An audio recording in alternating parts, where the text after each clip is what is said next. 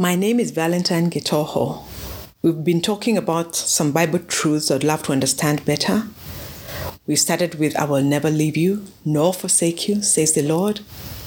We read about if you have faith, you can do the impossible. We discussed about if you abide in me, you can forgive, you can bear much fruit, fruit that lasts. Then we also talked about no weapon formed against you shall prosper. Familiar or imagined weapons will distract us from fulfilling what God has promised each one of us. And we talked about you are my hiding place. Don't hide from God. He sees you. Instead, make him your hiding place and will speak and sustain you through his word. And I gave you an example of my life of how he speaks to me in songs and psalms and spiritual songs. Today, we'll discuss You prepare a table before me. I love this word. And we find it in Psalm 23, verse 5. You prepare a table before me in the presence of my enemies. You anoint my head with oil. My cup overflows. When David wrote Psalm 23, it was a reflection of his life from a shepherd boy to being king. His imagery of green pastures and quiet waters where David led his flock to feed. He reflects through his days of running away from Saul in the shadow of the valley of death and his days as king. All in all, he summarizes Wow, the Lord has been and is my shepherd. He has shepherded me my life here on earth, and I know He will do it to eternity. And that is what David is urging us to do even today through Psalm 23. We read this as well about the Lord being our shepherd in John 10, when Jesus says in John 10, 2 to 5, and again in 14, 16, the one who enters by the gate is the shepherd of the sheep. The gatekeeper opens the gate for him, and the sheep listen to his voice. He calls his own sheep by name and leads them out. When he has brought out all his own, he goes on ahead of them, and his sheep follow him because they know his voice. But they'll never follow a stranger. In fact, they'll run away from him because they do not recognize a stranger's voice. And again in verse 14 to 16, Jesus says, I am the good shepherd.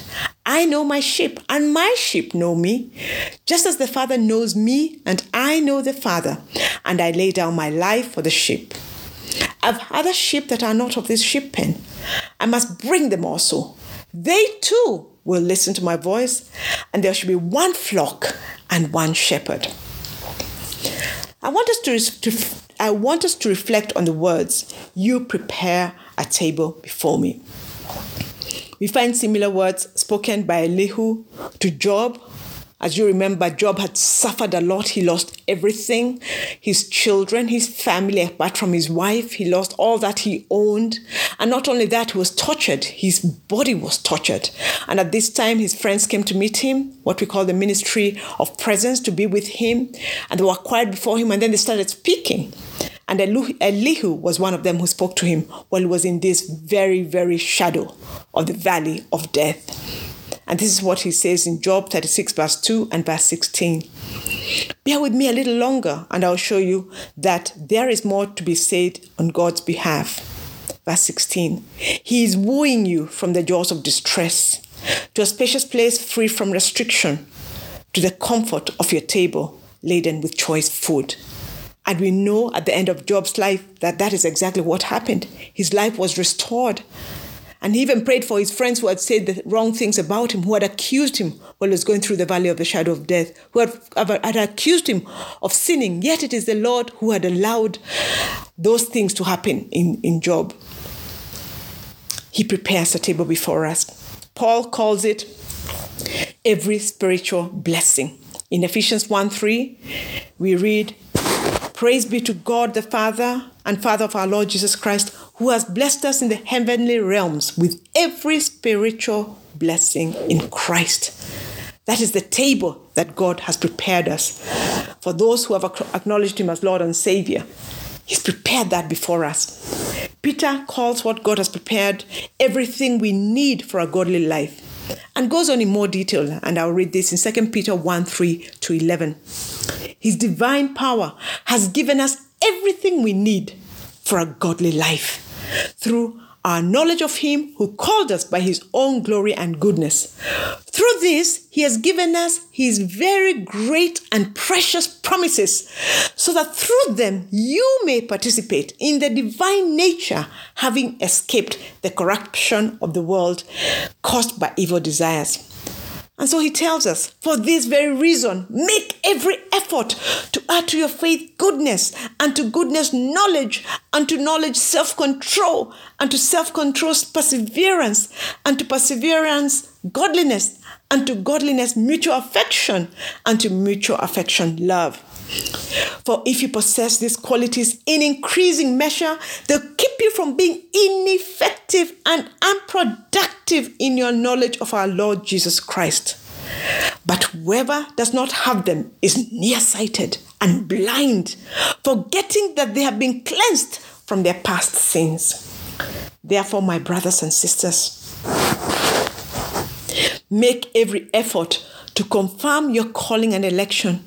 For if you do these things, you'll never stumble and you receive a rich welcome into the eternal kingdom of our Lord and Savior Jesus Christ. This is also what David said that Psalm 23, verse 6 will be the result of everything the table he has prepared before us means. That his goodness and mercy will follow us all the days of our lives, and we will live in the house of the Lord forever. So for me, you prepare a table before me overwhelms me. With God's love for me, God Himself prepares for me. He goes before me. He puts things in order for me. He pre- prepares everything I need so that as I walk through the paths and shadows of the darkest valleys in my in my life, He is with me.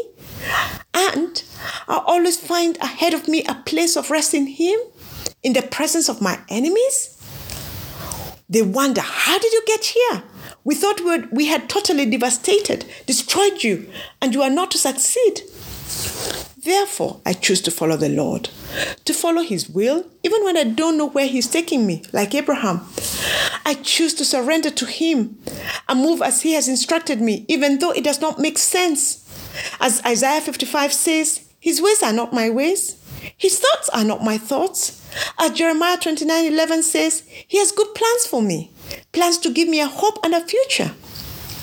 David knew God's goodness and faithfulness of preparing a table before him, even after he sinned in 1 Samuel 11 through adultery and murder. After he repented, as we see in Psalm 51, the Lord gave him the joy of his salvation. Remember, David also was not a very good father. He did not discipline his sons. His son Absalom came against him. So it doesn't matter what you've gone through. It doesn't matter where you have failed. As long as you re- repent and turn back to God and truly repent, as Psalm 51, as David did in Psalm 51. So the question I'm going to ask you, as I ask myself, so why live wallowing in sin? Why insist on your way? Why insist on following the ways of the world? Why insist on following those who do not follow Christ? Why insist on not going to the table where God has prepared for you and going to another table?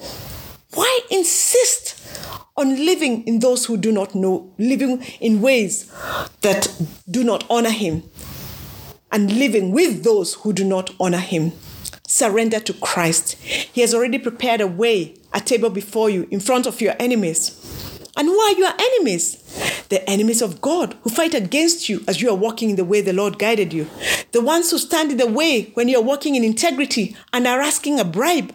The ones who insist that you cannot move forward to whatever God has told you unless you have a God Father to speak on your behalf. You and I have God the Father who himself sent his Son to die for our sins and make a way for us when we accept him.